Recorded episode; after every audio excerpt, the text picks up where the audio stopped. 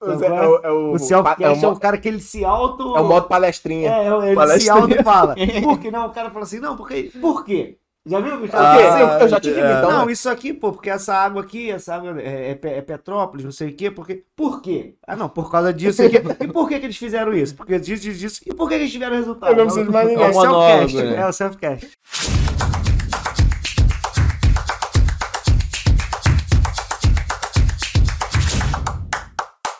Fala, Tigrada! Bom dia, boa tarde, boa noite. Bem-vindos a mais um episódio do Tigrão Cast, o videocast para você que decidiu sair da inércia e quer conquistar a sua independência financeira. Tem pressa de enriquecer e não tem vergonha disso. Por isso a gente está sempre trocando uma ideia sobre mindset da riqueza, finanças pessoais, investimentos e prosperidade. Seja num bate-papo com convidados especiais ou lendo algum livro maneiro, a cada episódio saímos sempre mais ricos do que quando chegamos. Então, tropa, vem com a gente, porque enquanto o filho não prospera, a mãe não dorme. Fala, galera, tudo bem? Tigradinha. Aqui quem tá falando é Rodrigo Henter, sou cofundador do Tigrão TigrãoCast, junto com o Diogo Bahiense, que acabou de falar com vocês. Ali atrás, no setor técnico, temos o Cadu Schanuel, sobrenome requintado, né? E hoje temos aqui não um convidado, mas temos dois convidados. Aqui na minha frente, estou conhecendo hoje Nildo Alves. Alves, tá certo? Sou eu. Nildo Alves veio aqui conversar com a gente. Por quê? Por quê? Ou por quê? Eu mesmo já digo por quê. O Nildo é CLT, cara. O CLT exemplar. Ele tá há 15 anos na mesma empresa. Começou como vendedor. Depois foi vendedor de varejo. Vendedor de Key Account, que eu não sei o que é. Ele pode explicar pra gente. Supervisor, agora é gerente regional. O cara tem uma carreira meteórica dentro do CLT. E em contrapartida, temos aqui do meu lado o Diego Stylo. Diego Stylo. O Diego Stylo, ele vai contar um pouco desse ímpeto empreendedor.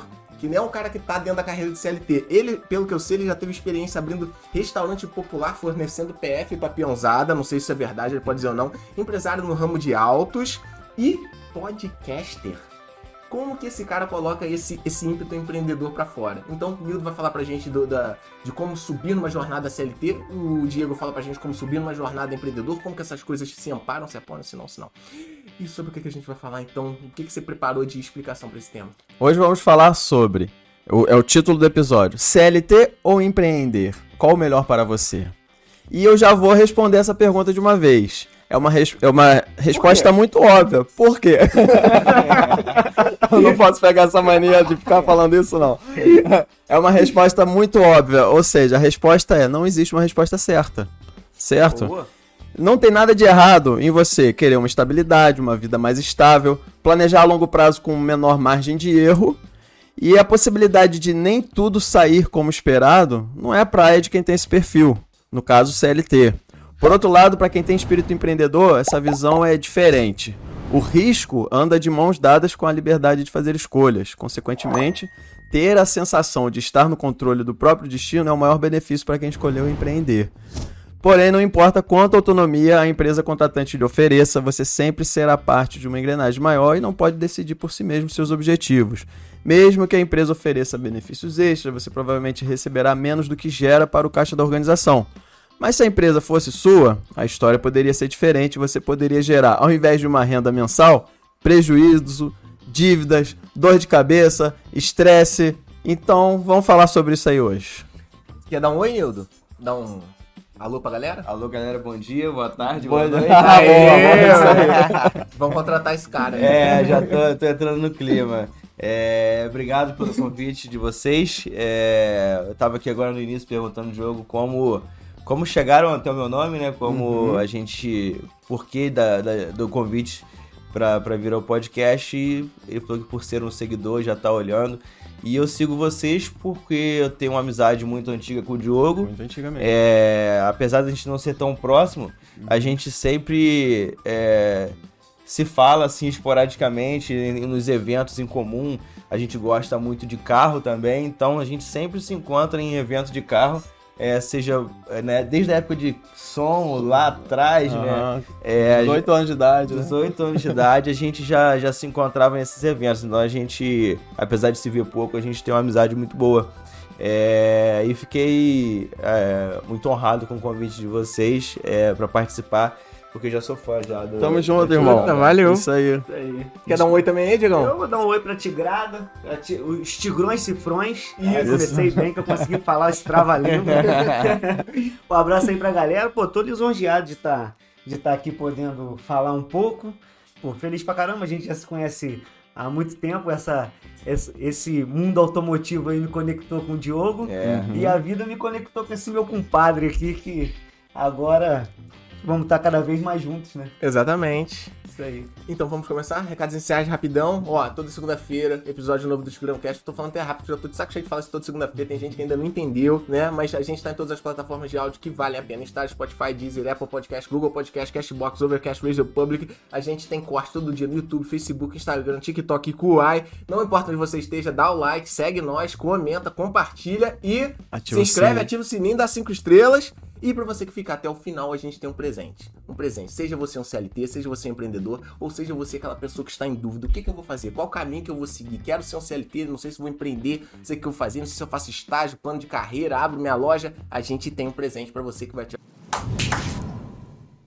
Pô, Diegão, tu pode falar de uma forma resumida, assim, esse teu ímpeto empreendedor? Porque eu falei aqui de restaurante, lembro que foi uma parada tua mais de moleque, e no mundo de autos, agora tu tá em podcast, e também brinca com alguma coisa aí na construção civil, talvez, não sei. Então, de onde veio isso? Uma historinha rápida aí tua dessa questão de empreendedor.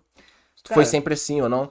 Cara, essa questão de empreendedor despertou quando eu vi uma oportunidade lá atrás, na empresa, eu sempre fui criado dentro da borracharia, né? E aí lá atrás, cara, porra, tinha um cara que entregava quentinha e ele fez um restaurantezinho lá e do nada ele saiu. E aí eu conversando com o pessoal que eu trabalhava de CLT nessa época, eu comecei a trabalhar com 14 anos. Comecei a trabalhar em 96. Na verdade foi um presente meu de Natal.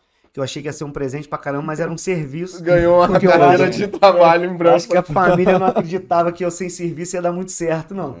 E aí, porra, naquele negócio, os caras começaram a falar, pô, o cara é maluco, saiu disso aqui, pô, compra um pacote de arroz é tanto, faz tanto, não sei o que, ele vende por tanto, isso aqui ele ganha tanto por mês, que era meio que o dobro do que eu ganhava, normalmente. De carteira assinada, tipo, na borracharia. É. E aí, cara, eu, porra, fiz um acordo pra sair, e peguei o dinheiro da rescisão e aí montei aquele restaurante lá, que na verdade era um refeitório dentro da empresa. E aí eu dei uma sorte na época que aqui em Itaipava, quem era aqui de Itaipava, foi na época da construção da Granja Brasil, que aquilo ali era um sítio, era uma granja. E a ousada trabalhando. Galera trabalhando pra caramba, um monte de gente de fora, e aí o negócio começou indo. Eu parei de servir só o pessoal da empresa e as empresas do lado pra botar isso aí pra frente. Mas uma parada bem rústica, provavelmente, assim, né? Bem... Rústica, entregava dentro de isopor dentro do carro. Eu nem podia estar dirigindo, mas eu atravessava só a rua, né? Pra subir, entregava pra galera. E aí foi andando desse jeito. Depois eu comecei a trabalhar com parte de vidro automotivo, isso, filme, esse negócio dentro da própria Itaipava.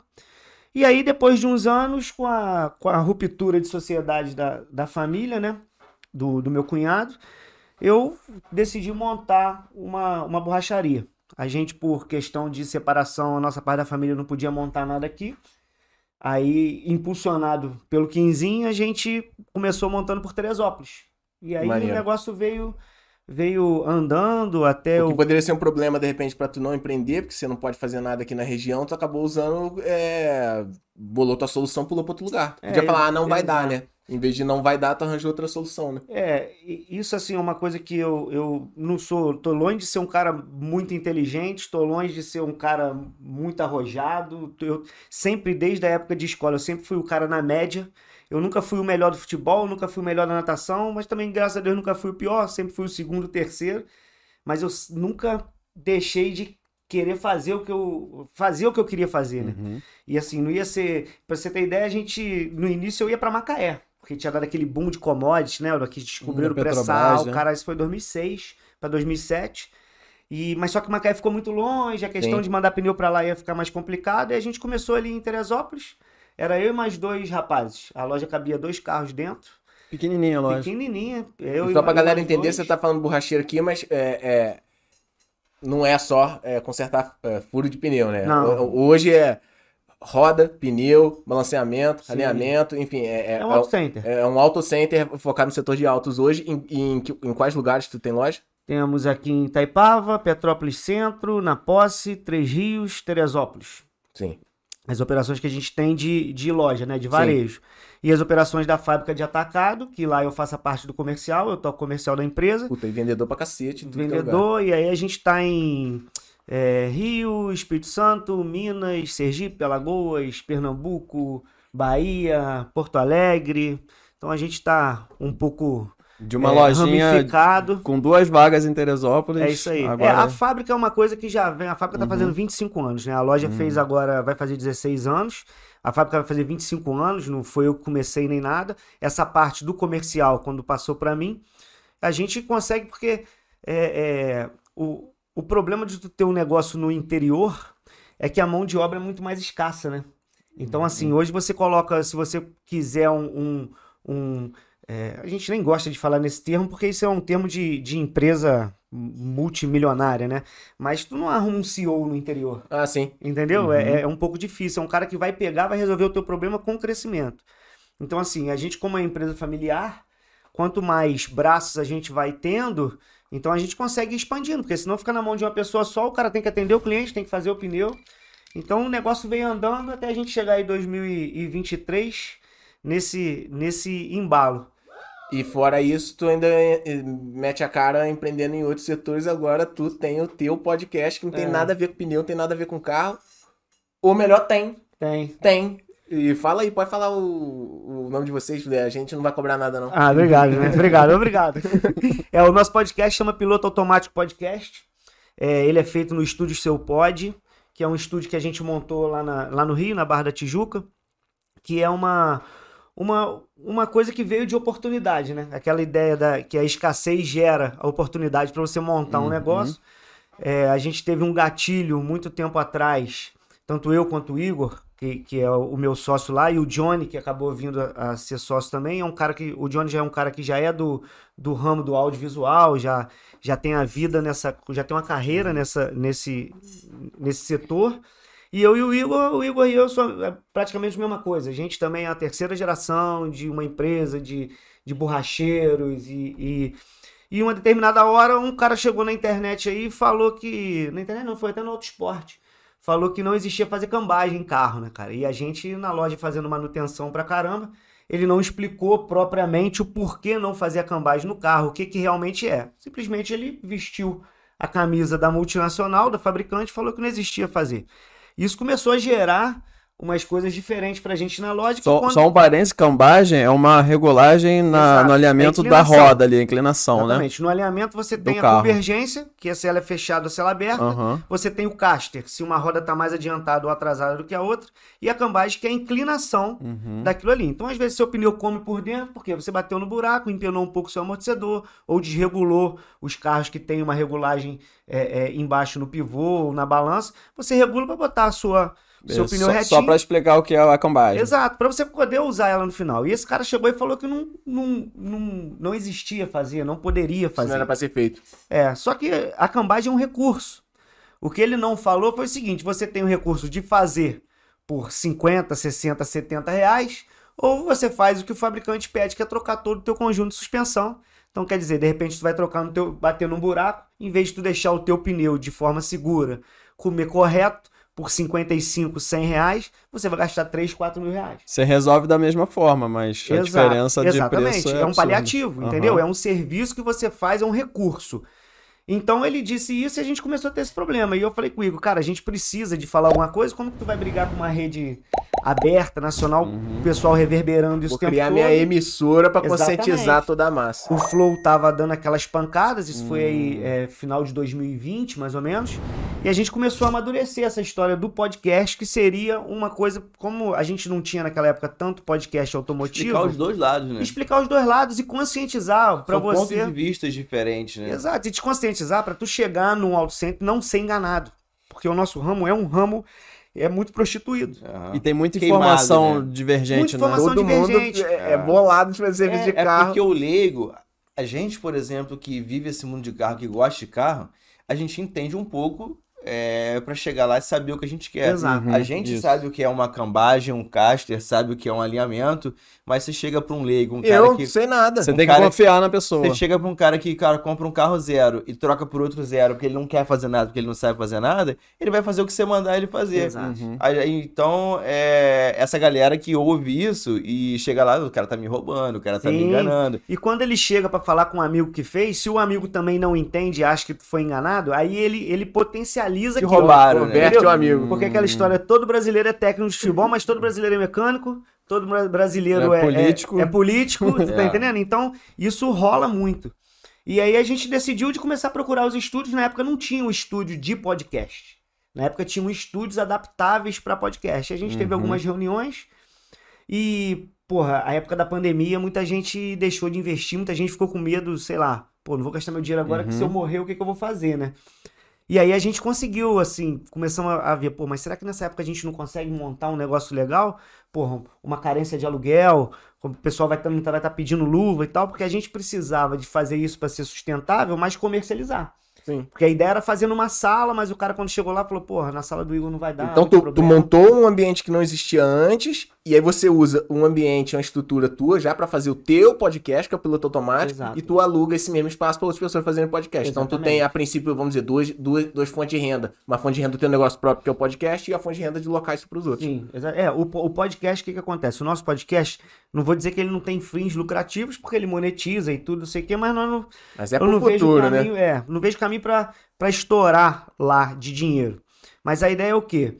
A ideia é que eu vejo o podcast de duas vertentes. A primeira que é para humanizar. Aquele cara que já é conhecido, uma galera conhece ele.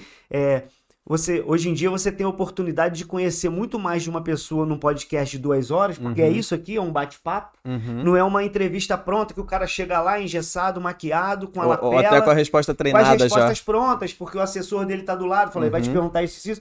Você não sabe nem o tom de voz que ele tem normalmente. A linha base dele. Exato. E o podcast serve muito para humanizar isso. Quem que é o Diogo? Conheço o Diogo um tempão, como é que ele fala, o que ele pensa, serve para isso. E também, cara, eu tenho para mim que o podcast, a gente fala isso direto, podcast vai ser meio que a Barça de antigamente. A enciclopédia?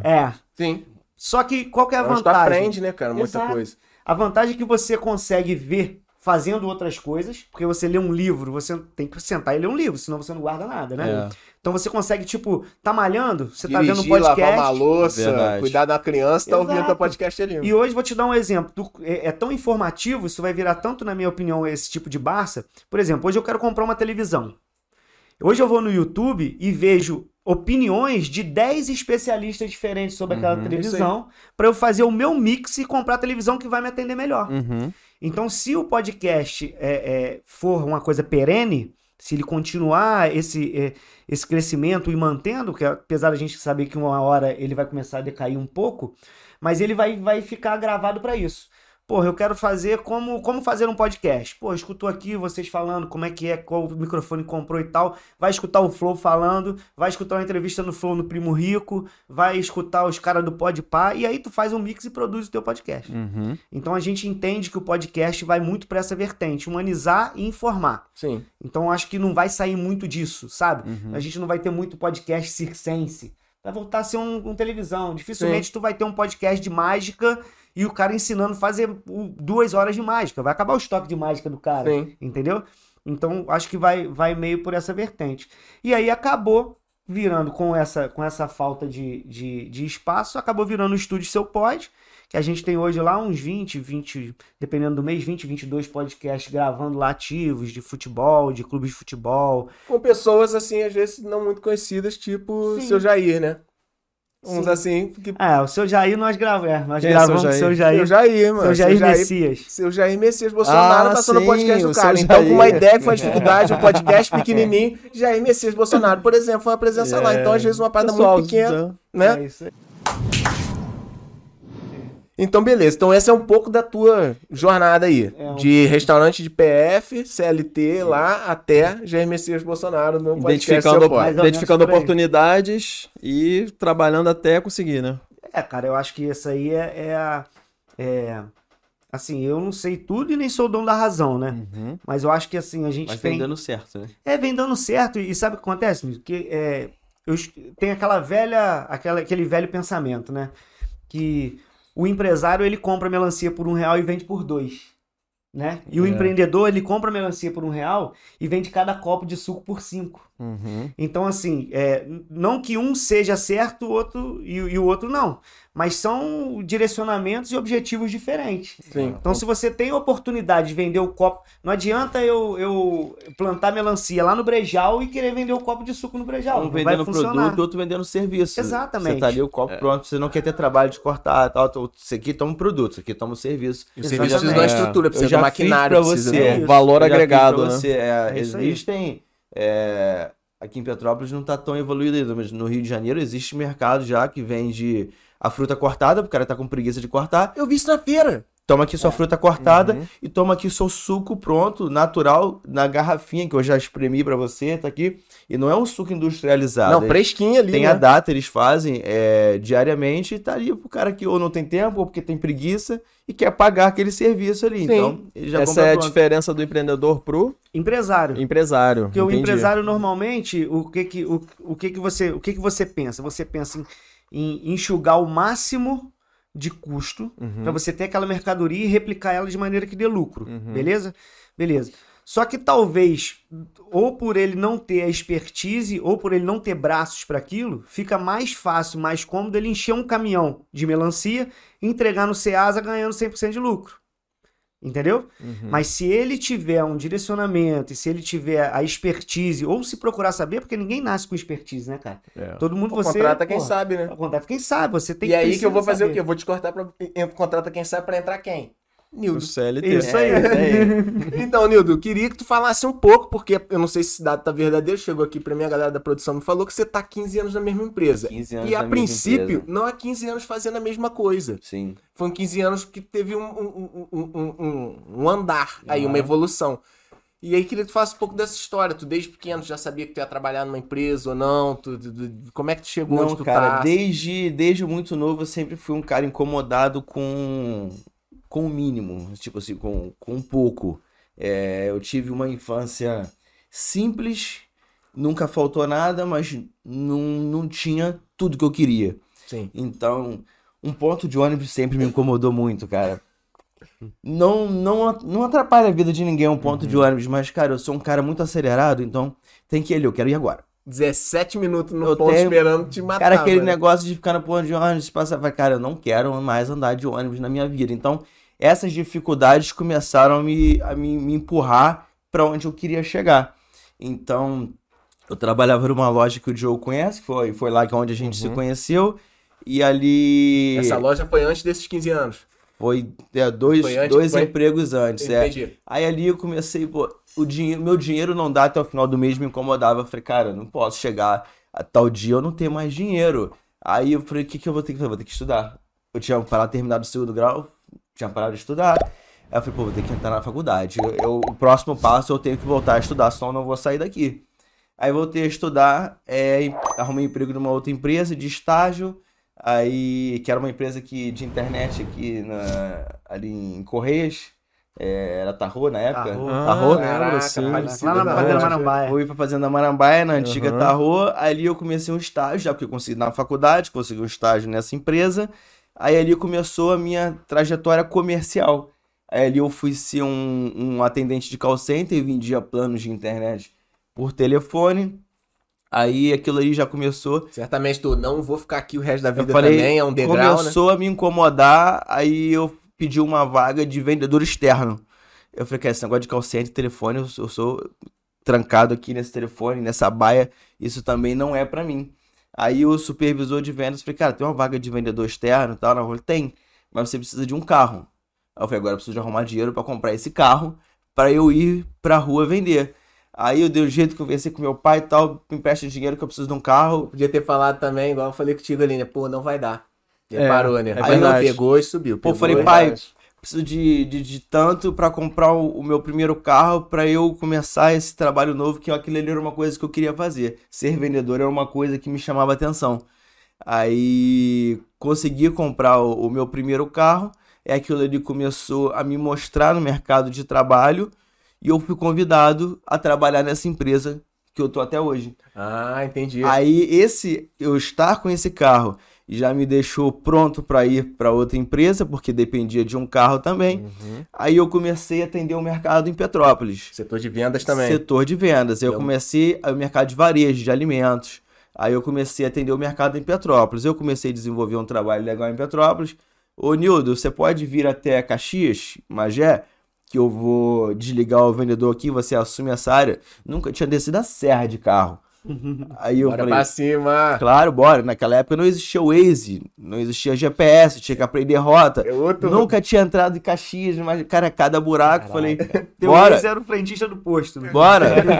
E virei com a cara e com a coragem, falei, bora. Aí dali... Nildo, aí você perguntou aqui que era vendedor de key account, né? Aí era um vendedor de grandes contas, de mercados melhores que lá, clientes, né? Os maiores clientes. Então, aí eu larguei esse mercado de varejo. Aí, num outro cenário, eu fui convidado a ser o vendedor de uma rede só, de um supermercado. Aí eu só vendia naquela rede de supermercado. Era um trabalho mais leve, mais tranquilo, mais direcionado. Mas com mais responsabilidade também. Uma responsabilidade. Mas bem remunerado. A remuneração, ela vinha por conta do volume de venda que era maior. A comissão era a mesma, mas era um volume de venda maior e mais concentrada. Uhum. Então eu atendia, por exemplo, 100 clientes no mês. Passei a atender 20 lojas. Então, vendendo mais em menos correria. Era uma coisa mais organizada. Aí, ali, desenvolvendo... E isso, eu tô falando assim rápido, mas em 8 anos, né? Certo. Isso que eu falei já tinha 8 anos. Você tá contando um lado bonito, que parece que é só você no estado do Rio fazendo isso. Mas exatamente. Que essas vagas que ele pegou também, foi convidado, um monte de gente tava de olho nisso. Não, e nesse período que eu tô falando...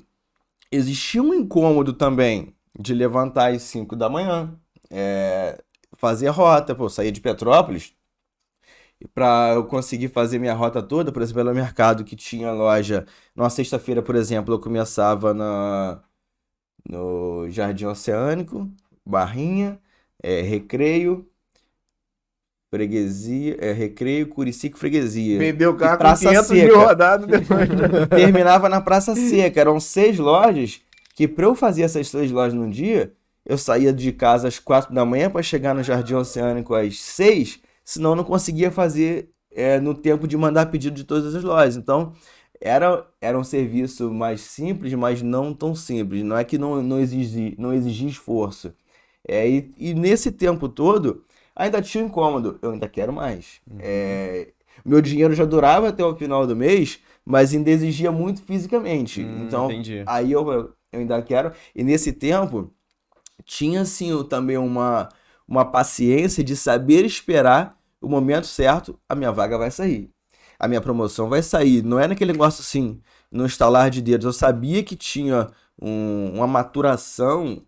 Para aquele momento chegar. Não tinha ansiedade, né? Eu entendia que naquele momento que eu estava ali, apesar de eu querer uma promoção, eu ainda era imaturo profissionalmente para receber aquela vaga.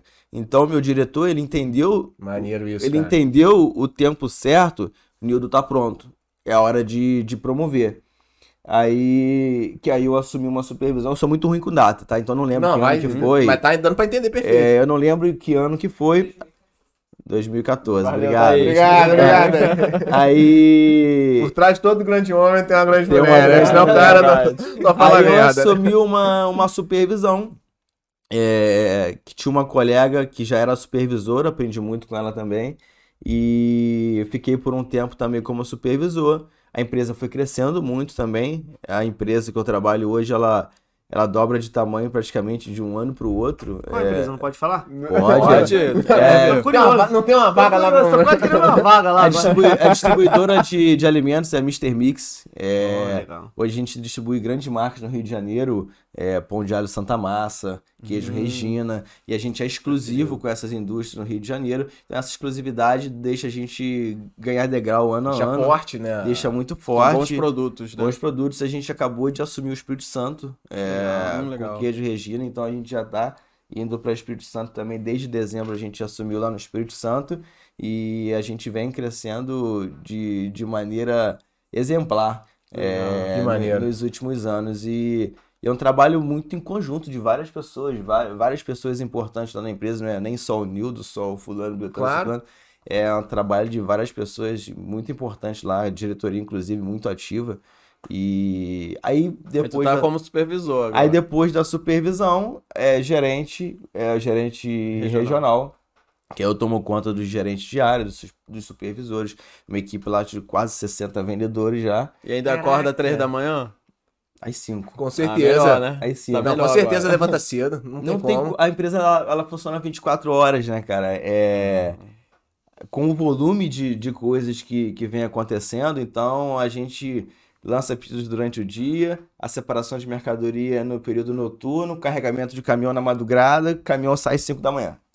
De 5 às 6 da manhã, o pátio está vazio. Então, 24 horas tem assunto rolando. Tem o que fazer. Tem assunto rolando. Se eu abrir o telefone, tem assunto. Se eu não olhar, eu sei que tem coisa acontecendo, mas se a gente abrir o telefone... Então, cara, esse negócio de diminuir trabalho nunca vai existir, seja para o empresário... Ou seja, para um CLT. Uhum. O CLT, a diferença que tem às vezes de um CLT para um empresário, quando a gente tem cargo já de confiança, é olhar de dono. Ele é o dono e eu tenho que ter o olhar de dono. Se eu não tenho um olhar de dono, eu não assumo o cargo que eu tenho hoje. Então hoje, o que mais difícil de encontrar nas empresas hoje, nas contratações, cara, os serviços gerais, o faxineiro, ele pode ter um olhar de dono. Uhum. Ele pode evitar o desperdício. Total, cara. Ele não precisa ser um cara desperdiçador. Um líder, né? Um funcionário medíocre, né? Faz só aquilo básico que é pedido, né? Exatamente. Não é porque ele é o faxineiro, que ele é o varredor, que ele não pode ter ali o mínimo de olhar de dono. Pô, cara, tô gastando papel demais. Tô botando detergente demais. Então, são essas atitudes que faz o cara sair de faxineiro a diretor. Uhum. É porque ele vende com um olhar de dono desde muito baixo, entendeu? Pô, cara, não preciso gastar tanto, não preciso... Pô, essa torneira tá aberta.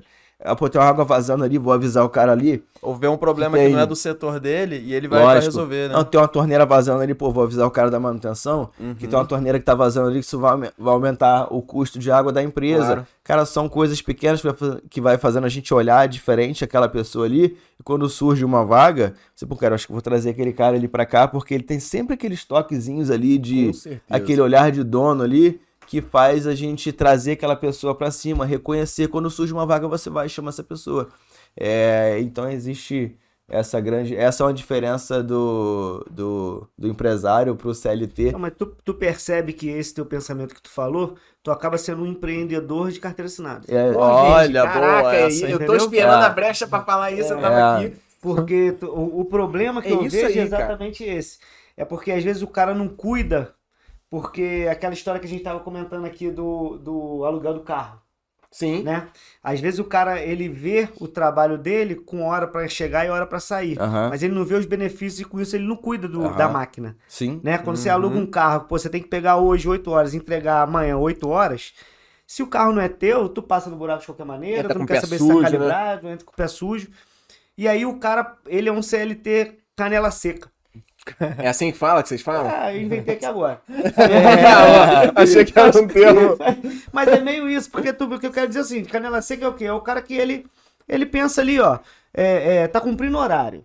E cumprindo tarefas. Faz o mínimo necessário para manter o emprego, né, mano? Entendeu? Ele tá doido para vir um feriado, que ele, pô, tomara que o patrão emende o feriado, mas ele tá pouco se lixando se aquele feriado vai fazer diferença para a saúde da empresa, para ele continuar tendo o 13º dele, para ele continuar. E quando tu fala desse jeito, tu é um empreendedor de carteira assinada, por quê? Porque tu tá cuidando do teu negócio junto com o diretor, junto com o presidente, junto com tudo, para aquele negócio ter uma perenidade e tu ficar perene dentro daquilo. Nenhum empreendedor, nenhum empresário quer abrir uma coisa para fechar. Ele pode querer abrir uma coisa para melhorar e vender. Beleza, mas ele não vai viver de renda. Ele vai acabar pegando aquele dinheiro... Tu nunca viu um funcionário no banheiro jogando joguinho de celular? Ah, demais. Porque o supervisor não tá lá no banheiro, né? Eu trabalhava numa empresa, eu via gente que ia pro banheiro pra dar um relax. Muito se fala da exploração do patrão pro funcionário, mas ninguém fala da exploração do funcionário pro patrão, né? Sim. Cara, porque tem, esse... Cara. Claro, lógico que tem. Isso tá... Eu ando com carro alugado, um carro alugado da empresa. E eu cuido do carro alugado melhor do que eu cuido do meu carro, porque ele não é meu. Então eu entendo, olha, isso aí. Então eu entendo que se ele não é meu, eu tenho que ter um cuidado muito maior do que com o meu, porque eu faço o que quiser, é uma responsabilidade dobrada, isso. Cara. O meu, se eu bater, quiser deixar batido... É respeito, né? É respeito. E isso, a gente... É um salário adicional. Um carro alugado da empresa, você estaria gastando o seu. É verdade. Você estaria gastando o seu carro, seu combustível e tal. E muita gente não pensa nisso. É o carro da empresa e tal. Cara, aquilo ali... Mas a empresa é um fundo infinito de dinheiro que banca... Cara, aquilo ali... Aquele carro da empresa, o combustível que a empresa subsidia para você... pedágio, seja lá o que for, aquilo ali é um salário indireto. E muita gente não enxerga isso. É um salário indireto. Sim. Então, você fala, tem que ter um cuidado muito maior, cara. Não é seu. E se você não cuidar, você vai ver lá, arranhado, você vai pagar, vai sobrar para você entregar o carro. Se arranhou, você vai pagar. Se você arranhou seu carro, se quiser pintar, você pinta. Se você quiser, não pinta. Exato. Na hora que você for lá e devolver o carro, arranhou, vai pagar. Quebrou o para-choque, tu vai pagar. Então, vai muito do cuidado que as pessoas têm. Com o bem que está recebendo. Pô, né? Então você falou aí de uma característica muito, acho que resume bastante, é o olhar de dono, né? Do funcionário. Dono. E assim, eu chego a uma conclusão, quando a gente fez essa pesquisa para esse tema, do seguinte, existem as características de um bom empreendedor, existem as características de um bom funcionário, mas uma característica é comum aos dois para eles terem sucesso, independente se é empreendimento, se empreendendo ou com o CLT. É a dedicação, né? É correr a milha extra, né? Você fazer mais do que obrigação, né? Sair da mediocridade mesmo e fazer... É automático que você vai crescer onde você estiver, né? Sim. Tipo assim, imagina um empresário, falar do teu campo primeiro. Um empresário que faz o básico, chega na loja às 8, igual todos os empregados, sai da loja às 5, enfim, não tem sangue no olho. E aquele empresário que chega antes de todos os funcionários, cola no balcão junto com os funcionários, limpa o chão se precisar, fica até depois da hora, no domingo ele tá pensando que vai fazer no segundo. Esses dois caras não vão chegar no mesmo lugar.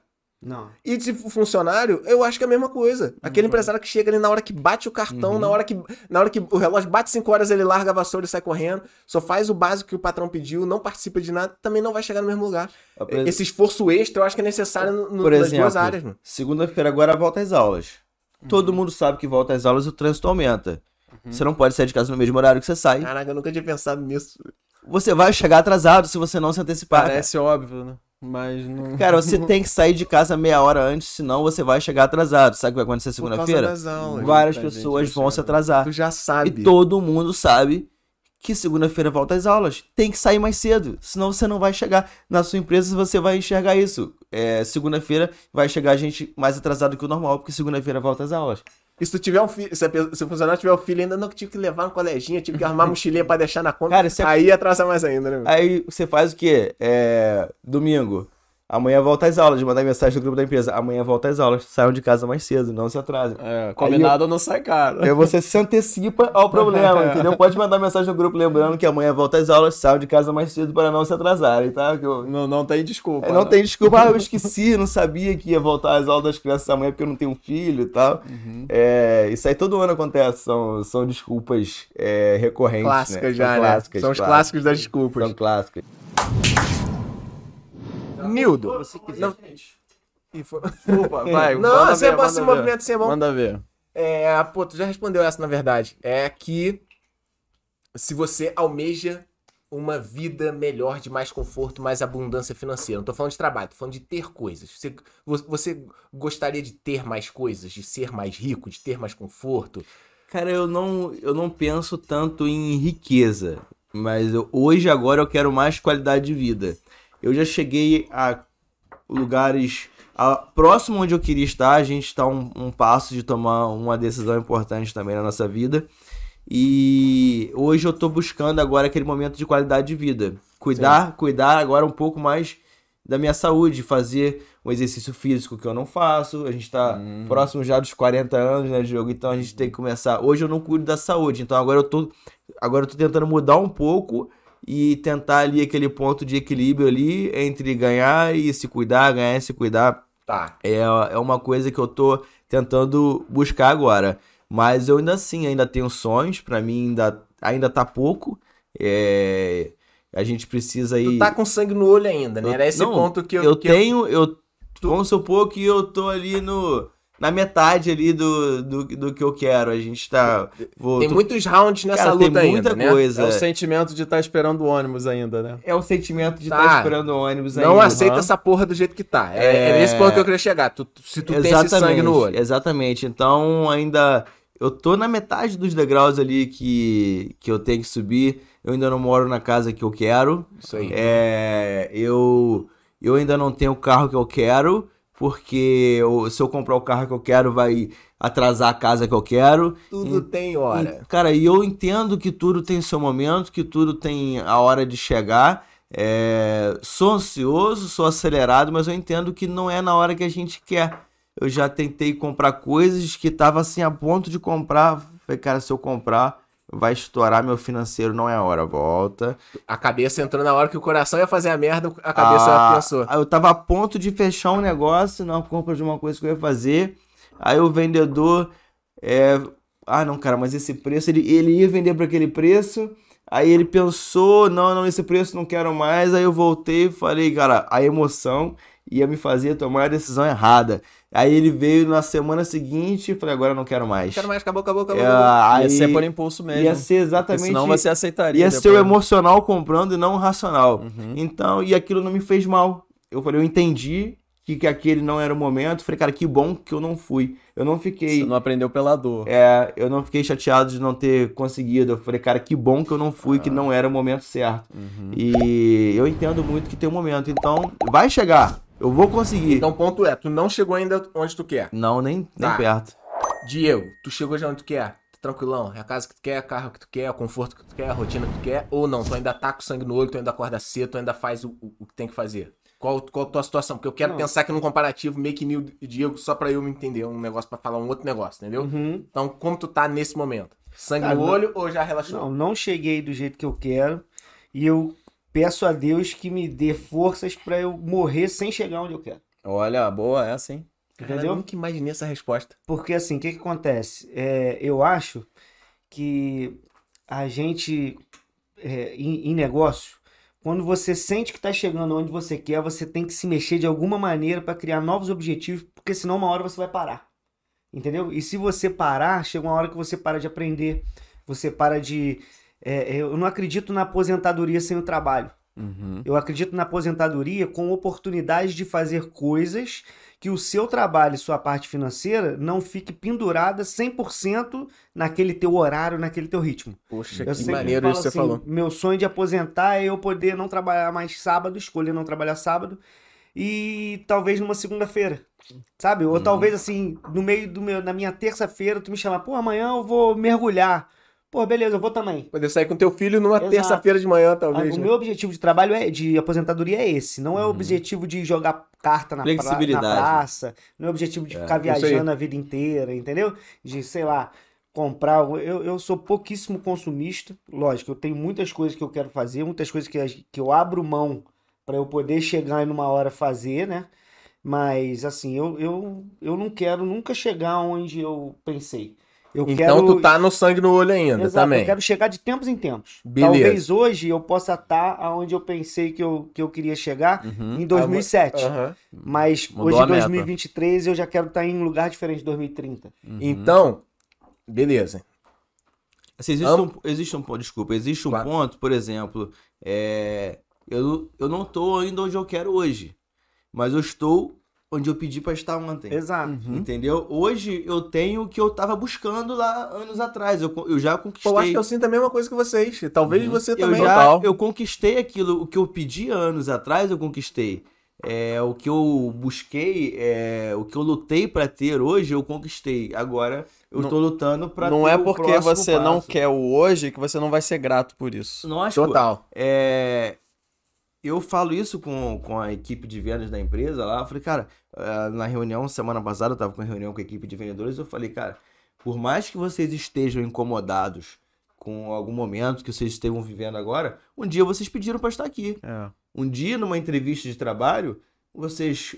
Tudo que o cara queria era ser admitido. Tudo que o cara queria era ser admitido. Eu falei, cara, você pode estar insatisfeito com alguma coisa agora... ou pode não ter batido a sua meta, pode estar reclamando, mas um dia você pediu pra estar aqui e hoje você está. Então valoriza, cara. É. Valoriza, claro, porque hoje, um dia eu pedi pra estar na posição na empresa que eu estou hoje. Então um dia eu fiz por onde, eu queria aquilo, então eu conquistei. Então agradece, cara. Agradece porque aquilo ali um dia foi um desejo seu. E se você quer mais, trabalha, estuda. Eu já, como gerente lá na empresa, eu não tinha mais para onde subir. Porque acima de mim está o diretor da empresa. Sim. Então, mas eu queria melhorar como pessoa. O ambiente que eu estava vivendo, eu tinha amigos já com inglês, e meus amigos sabendo inglês e eu não sabendo, estava me incomodando. Uhum. Então, eu quis buscar um curso de inglês. Eu fui fazer o MBA. Eu fiz o MBA em gestão empresarial, porque eu sentia que eu precisava aprender mais. Eu tinha que agregar mais alguma coisa de conhecimento e eu odeio estudar. Mas aquilo... Maneiro de falar isso. Eu odeio estudar, mas eu fiz faculdade odiando mas estudar. Mas tem que fazer, irmão. Então... Eu gastei um carro no MBA e não troquei de carro. Fiz odiando estudar. Mas aquilo ali era importante pro meu profissional, pra agregar pra mim. Então, escolha, cara. Se a gente quer melhorar, mesmo que a gente tenha que fazer alguma coisa que vai contra o nosso gosto, mas, cara, aquilo ali vai fazer você subir um degrau, vai lá e faz, cara. E cuidado com o que você deseja, né? Porque você pode conseguir. Exatamente. Então, a princípio, aqui na mesa temos 4 pessoas que não estão totalmente satisfeitas com a situação que vivem hoje, apesar de estarmos todos muito gratos onde estamos, sim. Queremos crescer mais. E aí, provavelmente, tem alguém ouvindo a gente que está nessa situação também. E muitos estão ouvindo a gente, estão naquela... Cara, eu vou chegar onde eu quero, pelo empreendimento ou pelo CLT. Então, eu queria... Tu acredita que tu vai chegar onde tu quer dentro do mundo de sendo empreendedor? Acredito, e esse podcast tá sendo maneiro pra caramba pra fazer várias analogias que corroboram uma coisa com a outra. Porque, assim, eu escutando o Nildo falar, é interessante que tu vê numa perspectiva de uma empresa gigante, e uma empresa que tem cargos de crescimento, o como corrobora com os 4 pilares que eu tenho certeza que qualquer pessoa fizer não tem como dar errado. Anota aí. E agora também na CLT. Entendeu? Que é o quê? Primeiro, planejamento. Segundo, foco. Terceiro, resiliência. E quarto, paciência. Eu levo isso pra minha vida. Tudo tem a hora de chegar. Tudo tem a hora. Você precisa... O teu planejamento vai ser o Waze da tua carreira, certo?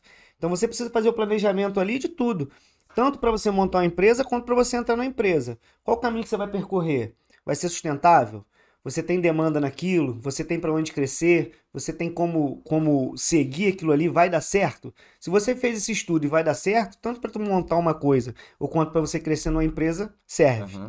Você precisa ter o foco, que é isso que a gente estava falando, da questão da coisa. Porque a pessoa fica muito em cima de, foco, meta, vou fazer um planejamento, vou fazer uma meta e vou ter um foco. E aí o cara tem o foco em executar aquela coisa. Só que o foco, cara, na verdade, na minha opinião, né, do que eu uso para mim, 80% do foco é você dizer não. 20% do foco é dizer sim.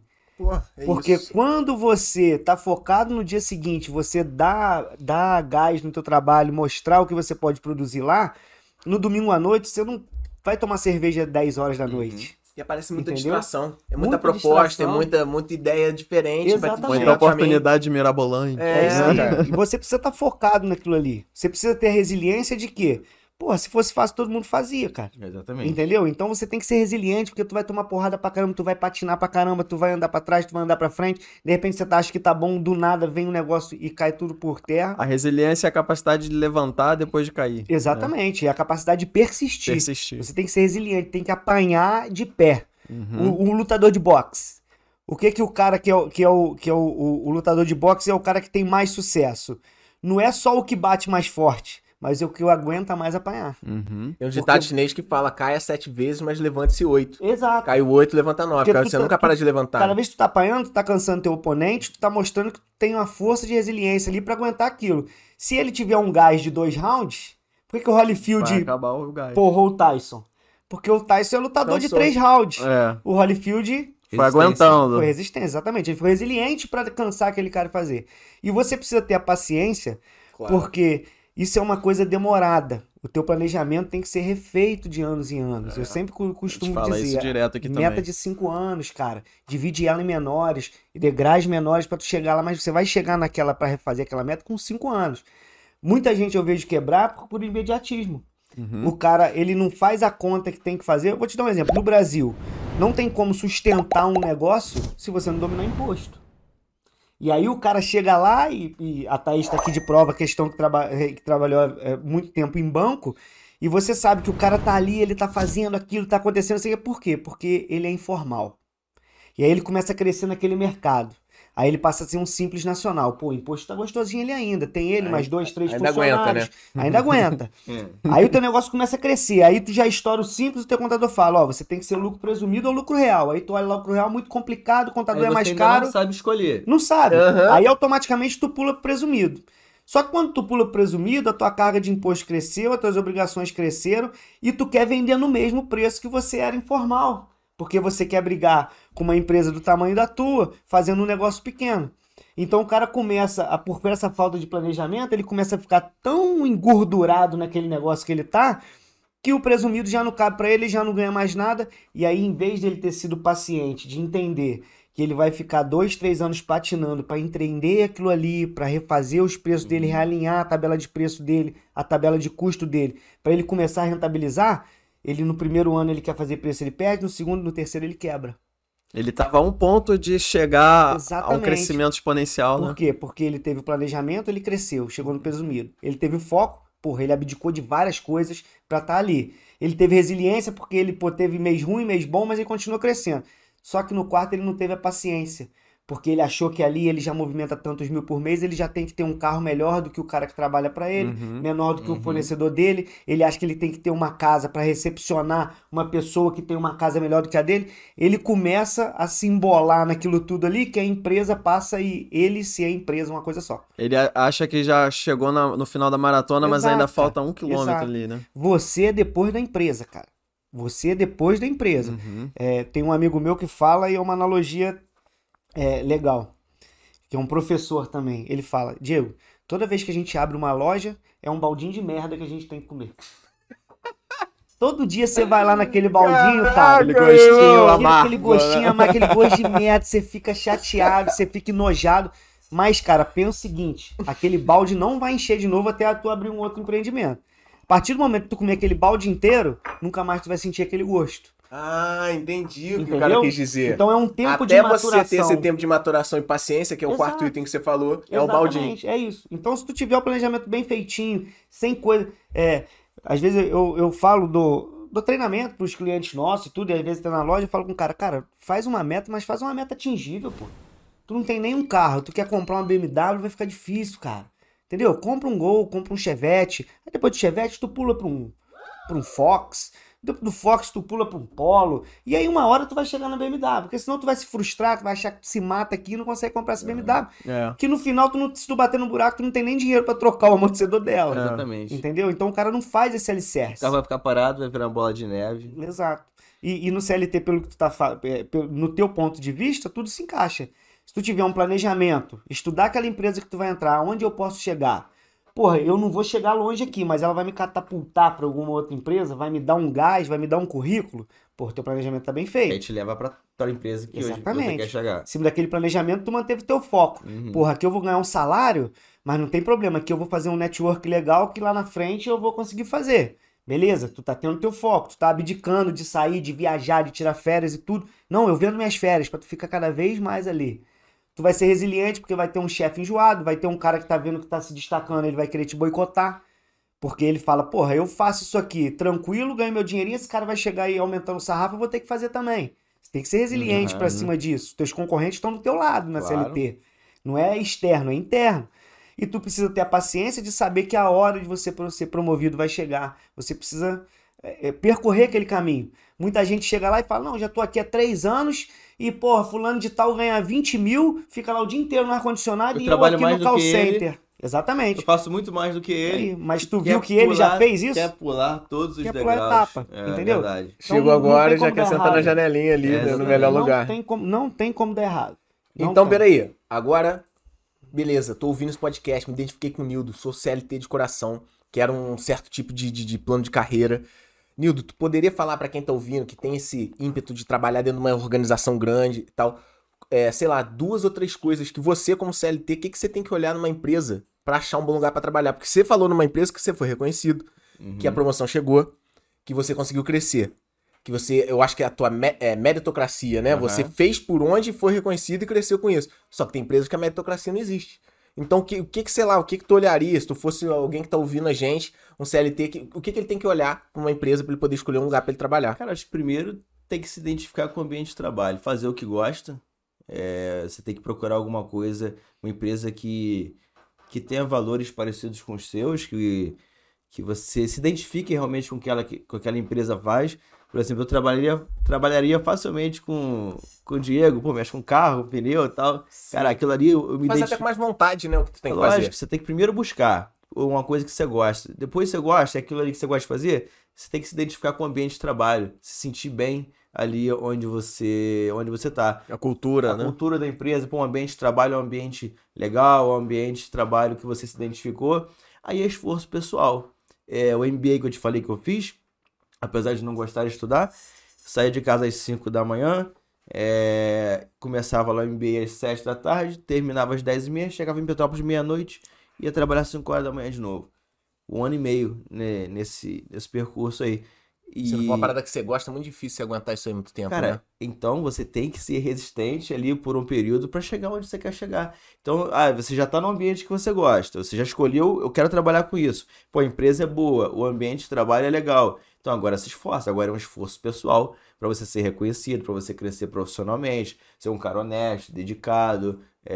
Se você quer chegar a cargo de gerência, então você tem que ter olhar de dono, então você tem que começar a trabalhar de maneira a ser visto, a ser reconhecido. Não é fazer firula, é diferente. É de fato você ser reconhecido pelo trabalho. E aí, cara, é esforço, se dedicar. Então, tem jeito, não vem fácil. Não adianta fazer o que todo mundo tá fazendo e achar que você vai ser o sorteado porque é o mais legal, ou é amigo da família, ou é mais bonito. Não, você tem que se dedicar e fazer diferente do que os outros estão fazendo.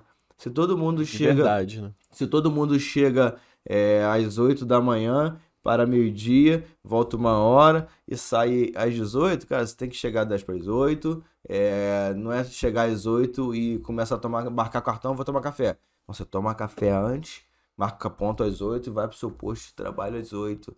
Tem muita gente que chega às 8, vou marcar o cartão, vou tomar café. Aí vai no banheiro. Aí vai no banheiro. Você acha que ninguém vê isso? Você acha que não tem ninguém olhando isso? Que o cara primeiro marca o cartão e depois vai tomar café? Se você quer tomar café, você chega às 10 para as 8, toma seu café, marca seu ponto às 8 e vai trabalhar. Isso tudo que você falou, então, bateu muito bem pro cara que quer ser um CLT de carreira e ouviu tuas dicas. E agora um cara que quer ser empreendedor. Como tu, o que que tu pode falar pro cara que tá ouvindo falar, eu quero empreender, quero empregar pessoas, quero montar minha grande organização. O que que tu olha no cara que tu vai contratar? Você como empreendedor, o que tu pode falar pro cara que quer empreender? Como o Nildo falou, quase falei Newton. Foi quase. Nildo, né? Por quê? Eu ia te atender. Porque é muito parecido com o Nildo. Então, como o Nildo falou, umas dicas pro CLT se enquadrar bem e poder crescer. O que tu pode falar pro empresário pra ele crescer? Porque tem um monte de empresário que não cresce, né, mano? Sim. Que só dá murro em ponta de faca. O que tu pode falar pro cara? Cara, então... Assim, a gente falou nesses 4 pilares que eu acho que se ele fizer o planejamento, a resiliência, a paciência, vai funcionar. Eu acho que o cara, quando ele tá empreendendo, ele chega uma hora que ele sente que o bichinho do empreendedor mordeu ele. Quando que eu vejo muito isso? Chega uma hora, cara, que tudo que você vê e tudo que você lê, você consegue remeter pro empreendedorismo. 100%. Cara, eu li o livro... do filho do Pablo Escobar, contando a história dele, e aquilo é uma aula de empreendedorismo que você não imagina. Cara. Olha que viagem, cara. Lógico, tu não vai matar ninguém, né?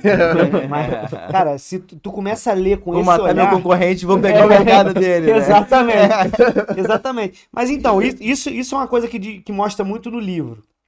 Você vê o quê? Cara, o que era o forte do Pablo Escobar? Né? Vamos imaginar que ele não era o cara, o homem, o lobo mau que ele foi. Vamos imaginar que ele fosse um cara normal e você vai trazer isso pro empreendedorismo.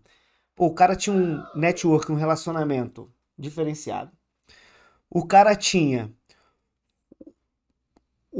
uma hombridade no que ele tratava, que é diferenciada. Ele cumpriu o que ele falava. Cumpriu o que ele falava, independente do que fosse, pro bem ou pro mal.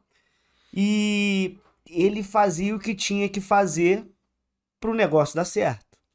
Então, se ele tivesse que comprar mercadoria antes do concorrente comprar, ele ia pagar mais caro e ia comprar aquela mercadoria. Sim. Se ele, o que ele tinha que fazer, ele botava para aquilo lá. Lógico, é uma comparação esdrúxula pela figura. Não, não acho que é, não acho que é. É porque dentro do conceito moral e ético dele, ele podia matar as pessoas ou vender droga, enfim. Agora bota isso pra dentro da tua realidade. Beleza, eu não faço nada contra a minha moral e ética, mas essas características que você falou são aplicáveis na vida do... Então tudo que você começa a ver naquilo ali, você traz pra tua vida, você traz pra tua empresa, você traz pro teu projeto. Tudo. Eu, cara, indico pra todo mundo que puder ver o filme Fome de Poder, que é a história do McDonald's, tá no Netflix. Ray Kroc. Exato. Aquele filme, cara, é uma coisa de maluco o que o cara faz pra ele chegar lá. Então, assim, esse tipo de filme, ele é muito virado pra isso. Mas talvez você vai ver alguns outros que nem são do tema, ou ler outros livros, que você vai fazendo isso. Uma coisa que eu acho, assim, que eu não faria, tá? Quem quer que faça, né? Eu não faria. Que é o quê? Tem muita gente que tem um ídolo e quer fazer 100% do que aquele cara fez. Entendeu? Eu gosto de beber em fontes diferentes e fazer o meu método. Adequar a tua realidade. Seu ídolo comete erros também, exato. Né, cara? Não, e às vezes... Não tem o teu estilo. Exato. O nível que ele tá hoje, você não tá. Então, se tu não trouxer pra tua realidade, você não, vai a realidade dele, o meio que ele tava é o outro, entendeu? O ano que o cara do McDonald's fez lá, a questão da história da empresa, eram outros anos, eram outros... Não dá pra fazer igualzinho agora. Exatamente. O tipo de pagamento era diferente, era tudo diferente. Mas, assim, se o cara começar a trazer tudo isso, adaptando, ele faz o método dele e aí ele vai encaixando da melhor forma. Por exemplo, o cara que hoje já é empresário e até o CLT também, eu acho que todo mundo deveria investir no mercado financeiro. Concordo plenamente. Cara, a partir do momento... Caraca, a gente não pediu ele pra falar essa parada, hein? A gente não combinou antes, meu irmão. Verdade. Todo empresário que investe no mercado financeiro... Cara, eu não estudei. Eu estudei até o segundo ano do segundo grau e eu acho que fui reprovado com 60 faltas em matemática. Até hoje eu não voltei lá porque eu era meio... Não fez diferença pra essa realidade. É porque eu meti a cara pra trabalhar. Mas assim... Você buscou conhecimento de outro lado. Exato, você faz as suas coisas. Quando você investe numa empresa hoje... Você contratou uns Nildo que tinha feito MBA também, né? Existe... Na bolsa você não vê isso? Um tipo muito de parceria. O empresário ideal e o CLT ideal, eu acho que se esses caras não tiverem junto, não vai chegar em lugar nenhum. Vocês são um time mesmo. Completo. E aí, essa questão do mercado financeiro. O que acontece? A partir do momento que você, empresário, começa a ler um balanço de uma grande empresa, que tu começa a entender as previsões de uma grande empresa, para tu fazer um investimento ali, e que esse bichinho te mordeu, você consegue botar tudo isso pro teu universo. Caraca, sensacional isso que você falou. Muita gente não vê isso. É um negócio funcionando. É um negócio funcionando, é um MBA na empresa. Hoje, por exemplo, você compra Cosan. Pô, se você comprar Cosan hoje, cara, você tá comprando Raizen, você tá comprando Rumo, você tá comprando Compass ou com gás, se eu não me engano. Você tá comprando Vale, eles compraram um pedaço da Vale agora. Você tá comprando a empresa que é dona da empresa de óleo, que é dona da Mobil. Pô, você tá muito informado, né, cara? Exatamente. Quando você começa a ler um RI de uma Cosan, você entende tudo pra onde o mercado vai. Tu entende pra onde o mercado de commodities vai, onde o cara ganha dinheiro, até quando você pode se alavancar, o jeito que você trata a sua tributação, aonde que o cara corta a lucratividade da empresa, aonde que ele vai reinvestir, o que você vai dividir em payout. Então, quando você começa a entrar nesse métier, você começa a ver hoje. Por exemplo, tu tá no mercado varejista lá. Se tu começar a estudar Pão de Açúcar, estudar Camil, tu começar a estudar essa galera... Tu vai ver que, porra, tu vai entender mais ou menos pra onde o preço vai, o teu cliente, tu vai fazer uma proposta melhor. Então, assim, tudo que você investe no mercado financeiro, investindo e estudando, não é simplesmente chegar lá no Homebrook e comprar. Sim. Porra, Petrobras, o cara falou que vai crescer e comprar aquela porra. Tem que entender o porquê que vai crescer. Cara, vai te dar uma bagagem enorme, enorme. E assim... Fora a bagagem intelectual, o pequeno ou grande capital que você deixar lá também, provavelmente te dá produtos que... Você ainda vai ganhar com isso. Se o Nildo tá ganhando pra cacete com venda, duvido que você não gostaria de ganhar um dinheiro também no mercado financeiro. Claro. Se tu tá ganhando pra cacete com pneu, duvido também que você não gostaria de estar fazendo dinheiro com outra coisa. O Diego, por exemplo, não tá matriculado numa instituição de ensino, não quer dizer que ele não é um estudioso. Exato. É que ele não buscou conhecimento de outra maneira. Não é porque ele não tem uma matrícula numa faculdade... numa pós-graduação, que ele não estuda muito mais do que uma pessoa que está lá. Ele pode buscar conhecimento em outros lugares que ele sabe. Você pode perguntar para muita gente que fez uma faculdade de o que é lucro presumido, o que é lucro real, que não vai saber te responder, cara. E o cara nunca entrou numa faculdade, não terminou o segundo grau, ele pode dar aula de lucro presumido, lucro real. Para muita gente que tem aí faculdade e tem diploma na parede e não sabe o que é. Entendeu? Eu estou muito impressionado com o dia de hoje, eu não imaginava que ia ser assim, cara. Isso que tu falou, cara, porra, eu bato nessa tecla demais, cara. Assim, eu vejo o cara chamando um advogado de doutor. Uhum. E às vezes o cara só tem o diploma. Ele só tem o canudo. Ele não tem doutorado. Ele não tem o doutorado. Ele só tem o diploma. E aí ele vira um doutor. Porque todos nós não podemos ser um doutor no nosso próprio negócio. Aham. Por que você não pode debulhar o teu próprio negócio para você ter bagagem e falar como um doutor, pô? Não é questão... A gente, no Brasil, tem algumas coisas que são muito implícitas que travam o nosso crescimento, tanto como pessoa quanto país. Primeiro, aquele velho sonho do avô de todo mundo que era você passar no concurso. Todo avô tem um sonho que o neto passe no concurso. Verdade. E os nossos pais, por exemplo, eu sou da década de 80, já tem o sonho que o filho faça uma faculdade, certo? Uhum. Eu não acredito de você fazer uma faculdade sem ter uma experiência profissional. Não acredito. Faz muito teórico. Não acredito. Se você fizer uma faculdade de administração hoje, você não consegue empregar em 90% das empresas do mercado. Assim como acho que uma pessoa que faz uma faculdade, sair do segundo grau, fazer uma faculdade direto, acho que é até válido, mas uma pós-graduação sem ter uma experiência profissional não é tão válida. Uhum. Então, com certeza. Quando você vai fazer uma especialização, você tem que fazer uma especialização em cima daquilo ali que você está trabalhando. Onde você pode botar em prática, né? Onde você pode botar em prática, onde você leva a experiência para dentro da sala de aula. Você leva seu dia a dia para dentro da sala de aula e você leva a sala de aula para o seu dia a dia. Exato. Então, isso o faz MBA muito... que você fez foi do quê? Gestão empresarial. Então, eu já levava a dúvida da empresa para lá. Exato, é isso, eu levava a dúvida da empresa para a sala de aula e levava conhecimento da sala de aula para dentro da empresa. Quando eu fiz uma das aulas que eu mais gostei foi Direito Tributário. Aquela aula ali de Direito Tributário valeu ali todo o MBA, foi de onde eu mais... tirei conhecimento da vida empresarial, entender ali o tributo de uma nota fiscal. Então, cara, aquilo ali foi um divisor de águas na minha vida. Para mim foi muito... a matéria mais importante ali foi Direito Tributário. Foi muito esclarecedor. Exatamente. Você pode fazer o mesmo MBA dependendo da ocasião, né? Por exemplo, você fez naquela época o MBA e você estava trabalhando numa empresa. E aí, mais pra frente, você pode fazer o mesmo que vai ser diferente. Que você vai aplicar pra aquele momento. Exato, e tu consegue realmente aproveitar em cima daquilo. Uhum. Você tá entendendo? Vai praticar. Porra, você sabe todos os exercícios pra fazer na academia. Você sabe toda a teoria. Eu vou fazer um crucifixo, eu vou fazer isso, eu vou fazer aquilo. Cara, chega lá, no primeiro dia. No dia seguinte, tu não consegue levantar o braço, cara. Tu tá entendendo? Tá com muito... Eu acho... seja o pote, né? Uma coisa que eu acho errado, por exemplo, você pode perceber que as profissões... que mais tem sucesso e mais tem assertividades, elas vêm junto com uma residência. Pode perceber. Já viu médico se formar e atender alguém? É verdade. Não atende, cara. Ele fica 3, 4 anos no hospital, vendo os outros médicos fazendo, ajudando e fazendo as coisas menores para chegar nas coisas maiores. Uhum. O administrador de empresa, não. Tá formado. O advogado não. Vai caçar o emprego. E não tem essa... Tu tem um estágio. Ele sai pronto pra atuar. Exato, cara. Você tem que viver aquilo ali. Então, tipo assim, por exemplo, um problema grave que, porra, eu vivo isso na pele e tenho inúmeros amigos que vivem isso. Empresa familiar. 90% das empresas familiares, elas quebram por quê? Por duas. Ou a sucessão recebeu de uma hora pra outra, o velho foi lá, infartou, o cara, não sei o que, se viu na mão e falou assim, cara... E agora, eu tenho que tocar isso, e aí vai dar merda, se a pessoa não estiver vivendo aquilo ali. E o que acontece? O cara que tem uma empresa familiar, antes dele fazer a faculdade, quando ele sai do terceiro ano, ele tem que perder 1 ou 2 aninhos ali antes de escolher a faculdade. Vai pra empresa, cara. Vai pra empresa. Tu tem faculdade, tu vai pra empresa de quê? Uhum. Porra, eu posso fazer química, eu vou ajudar nessa empresa? Eu vou fazer mecânica industrial, eu vou ajudar nessa empresa? Eu vou fazer economia, eu vou ajudar nessa empresa? Eu vou fazer finanças? Eu vou fazer advocacia?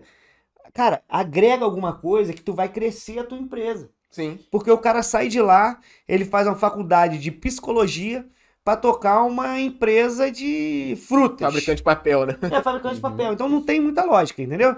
Então essa galera que tá em linha de sucessão, cara, se puder ficar, não vai perder. É um momento muito importante, cara. É um pré-estágio quase. A linha de sucessão, eu vejo muitos clientes que já fizeram isso com filhos.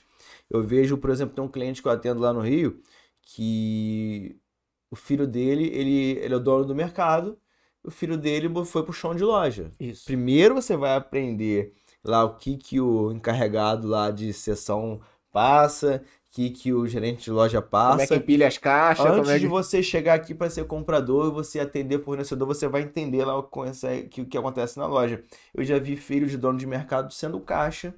Como primeira posição dele foi caixa. Não sei se o Diego tem filho, vou botar o cara lá pra aprender a trocar pneu primeiro. Pra mim tem toda a lógica. Daqui a pouco o Miguel já vai estar trocando, sim, né? Não, já vejo o moleque na loja rodando pneu, moleque. Cara, o filho dele é desse tamanho. Primeiro, você vai lá aprender a desmontar uma roda, soltar os parafusos, desmontar a roda, montar pneu na roda, pra você ver, pô, cara, não é assim que faz não. Você vai descascar a roda do cliente desse jeito e tal, isso aqui.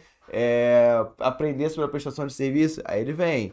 Aí ele vai começar a aprender ali sobre gestão de empresa. Então você aprender lá os primeiros passos, você ser ali o cara que chega 10 para as 8 para tomar café, não é porque eu sou filho do Diego que eu vou chegar 8 horas, vou bater o cartão, vou tomar café. O filho do Diego também tem que chegar 10 para as 8, tomar café antes e tal. Eu acho isso muito importante para chegar na linha de sucessão, quando o Diego quiser lá cuidar do neto dele terça-feira e ir para um hotel fazendo com o neto, pô, ele poder fazer meu porque filho. Ele trabalhou lá a linha de sucessão dele. Então, eu vejo esse passo a passo acontecendo em alguns clientes.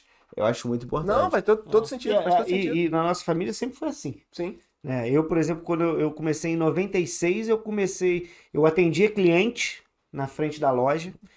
E eu tinha 14, né? Eu atendia, aqui. Aí o pessoal que era comissionado começou a ficar chateado porque eu atendia demais, não ficava atrás do balcão, a galera ficava atrás do balcão e eu ficava do lado da cancela. Na loja tinha uma cancela, eu botava meu coisa e ficava do lado da cancela. O cara falou: não, minha vez, tua vez, tá pra ali, eu atendia um monte. Aí tive um desentendimento lá com a vendedora. Aí o Kizinho falou: não, tu tá achando que tu é macho? Não, vai pro depósito. Então de lá eu rodei tudo. Eu empilhei pneu, fui depósito, fui lavador de carro, fui borracheiro, voltei a ser vendedor depois de novo, dei entrada em peça e tudo. Isso pra mim me deu uma bagagem boa, porque eu não acredito nisso que tu falou. Não dá pra cobrar se tu não sabe fazer, cara. É isso aí. É. Aí tu perde a tua moral, porque na hora que o cara te fizer uma pergunta, tu não souber resolver... A hora que o cara falar pra você... Não dá pra fazer, arregaça a manga, vai lá e mostra. E ali tu ganha a tua autoridade. Você viu aquela mulher que nunca limpou casa quando contrata um empregado, não sabe pedir as coisas pra empregado, não sabe mostrar como é que faz? Pode parecer um exemplo esdrúxulo, como você falou, mas é isso. A mulher que nunca limpou uma privada, lavou uma louça, ou o cara que nunca cuidou da sua própria casa, você nunca cuidou do jardim, contrata um jardineiro, tu não sabe nem o que pedir pro cara, entendeu? Tu não sabe nem o que falar. É isso, é saber das pecinhas pequenas que monta essa engrenagem grande, você vai administrando. Eu faço rota com o vendedor até hoje, eu visito o cliente com o vendedor até hoje. Se eu chegar numa loja e não tiver meu produto na área de venda, eu vou no depósito, pego e arrumo. Você sabe fazer. Eu não. Exemplo, né? É o que eu quero que ele faça. Então, quando o meu vendedor ele entra numa loja e o produto não está abastecido porque o cliente ainda não colocou, cara, é dever dele, vai lá, pega e arruma e fala, se eu quero que ele faça, então eu vou lá, pego e faço, a gente vai junto. Então tem que fazer. Eu já fiz isso um dia, eu quero que eles façam e quando a gente está junto, a gente faz junto. Tem que pegar, tem que botar a mão, tem que fazer junto, tem que fazer. Administra pelo exemplo, né? Exatamente, exemplo arrasta. Se a gente pegar esse podcast inteiro assim, cara, e transcrever ele vira uma apostila, meu irmão.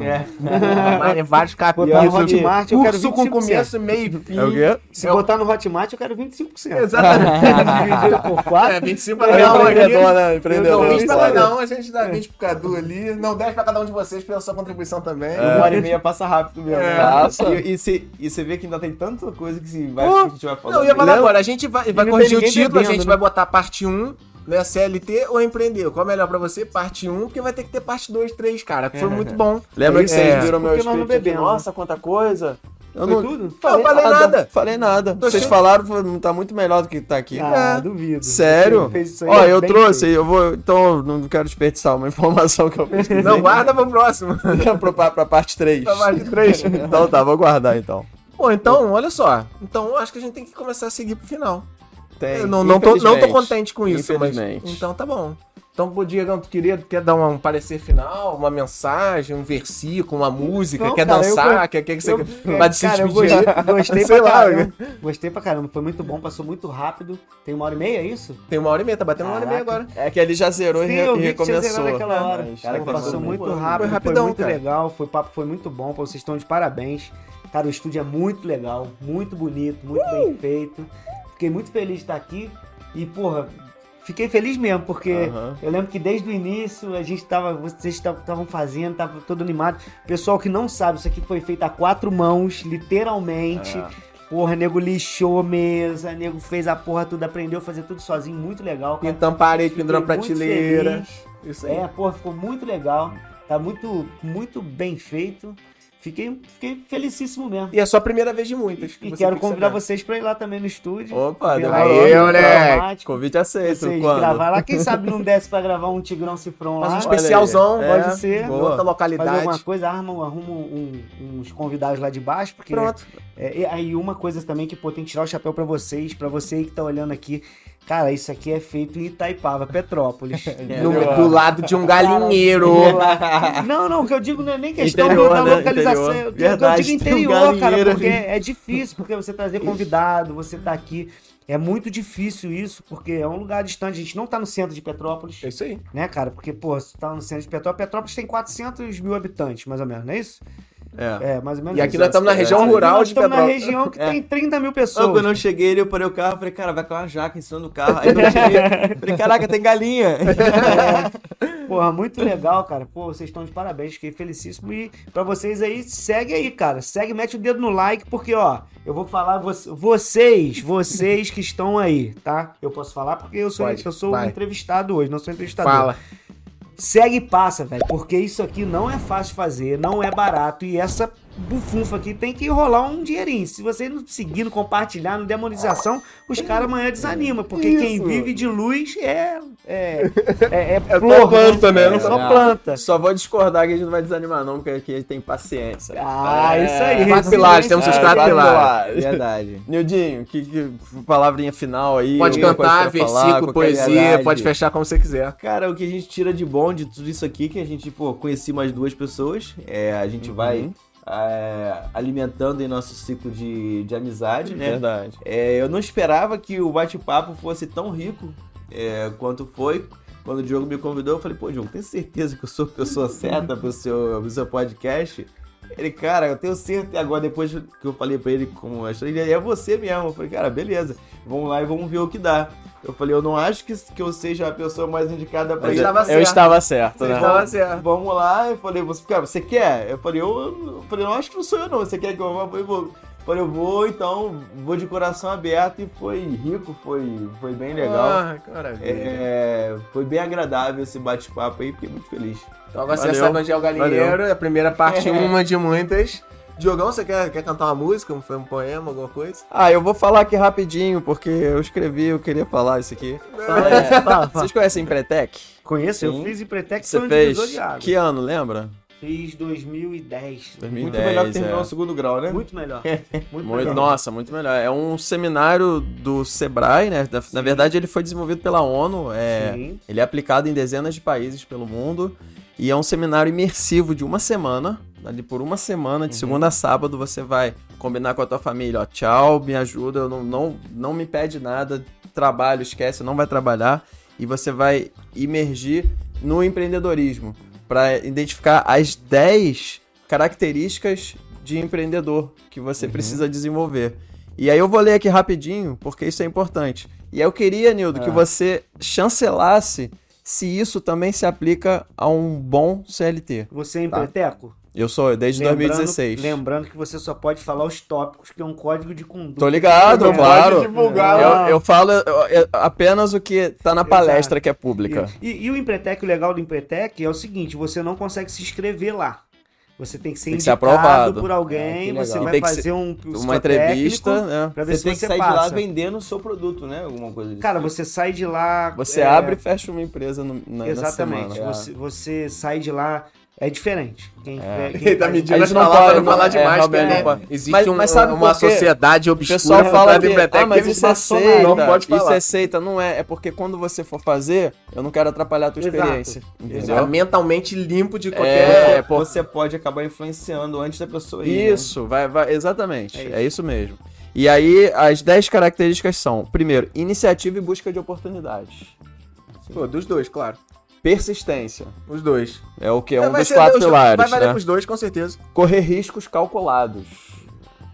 Talvez CLT... Ir pra Caxias sem conhecer não foi um risco calculado. Não, tô falando sério. E não achar, não fazer um trabalho mal feito, ser punido por isso. Não tem arma, você não pode entrar em lugar errado, né, cara? É respondido. Você quer mais risco? Exigência de qualidade e eficiência. Sempre. Comprometimento. Total. Busca de informações. Falando de tudo, né?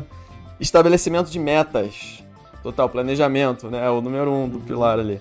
Ah, não, é o 8 aqui, ó. Planejamento e monitoramento sistemáticos. Isso é muito interessante. O feedback do que tá fazendo. Persuasão, sempre essa palavra. Persuasão e rede de contatos. Falou do networking aqui, falou também. Imprescindível. Independência e autoconfiança. Sim, isso também levanta da cama, né? Então é isso, pra mim é só o que eu tenho que falar, é isso. Poxa, gente, então beleza, então não me resta mais nada, só dizer pra você, qualquer lugar dessa tela, que eu não sei exatamente onde é aqui, vai aparecer um QR Code grandão. Se você estiver assistindo na TV, você pega o seu celular, aponta pra isso, que aí você vai conseguir baixar o quê? Um quiz, um joguinho de perguntas e respostas, que você vai descobrir se você tem um perfil mais empreendedor ou mais CLT. Pô, legal isso. É, meu irmão, aqui é todo episódio, tem um negocinho maneiro. Ah, mas eu tô ouvindo o celular, não tem como eu apontar pro QR Code, então tem um link na descrição desse vídeo, você clica ali, você vai chegar no formuláriozinho, preenche o formuláriozinho, você vai baixar esse quiz em formato PDF. Você pode imprimir, preencher, você pode passar pros amigos, encaminha, compartilha, aquele papo todo, que é o quiz do Tigrão, para você descobrir qual caminho seguir. CLT ou empreender, qual é o melhor para você. E pra mim é isso, acabou. Não quero falar mais nada. Beleza, então só pra avisar aqui que a gente tem episódio novo toda semana no YouTube e nas plataformas de áudio, Spotify, Deezer, Apple Podcast, Google Podcast, Castbox, não é Castbox, é Castbox mesmo, Overcast e Radio Public. Cortes todo dia no YouTube, mas é todo dia mesmo, Rodrigo. É todo dia, todo diariamente, dia todo dia. Sem falta, Natal, Ano Novo, Carnaval, Páscoa, tudo. Tem carnaval? Todo dia. Sempre, todo dia tem. Até no Carnaval tem. E no YouTube, Instagram, Facebook, TikTok e Kuai. Então, o Diego já mandou ali muito bem, mas eu vou reforçar. Custa nada. Dá um like, porque isso é o que a gente pede em troca, porque a gente tá precisando agora nesse momento. Se quiser o Pix, eu mando depois. Mas por enquanto, só curte, compartilha. E é isso aí. Digriza, dá um grito, um tchau aí. Ah, tchau, gente. Grita, Cadu, grita tchau aí. Tchau. Não dá bom, então agora só pra você, só as últimas coisas. Vou deixar aqui na tela 2 vídeos pra você, que a gente já tinha gravado de outro podcast. Num canto aqui tá aparecendo muito de seu mindset de pobre, pense como os ricos em 7 dicas explosivas. Tá a indicação aqui na tela. Outra indicação, tem uma reserva de emergência, seja invencível, que é importante tanto pro empresário quanto pro CLT ter uma reserva de emergência. Se você não sabe o que eu tô falando, você sabe nesse vídeo. Obrigado, tchau, agora acabou. Uau! Valeu! Obrigado! Aê, foi o melhor episódio de todos os tempos, cara! Obrigado, mano!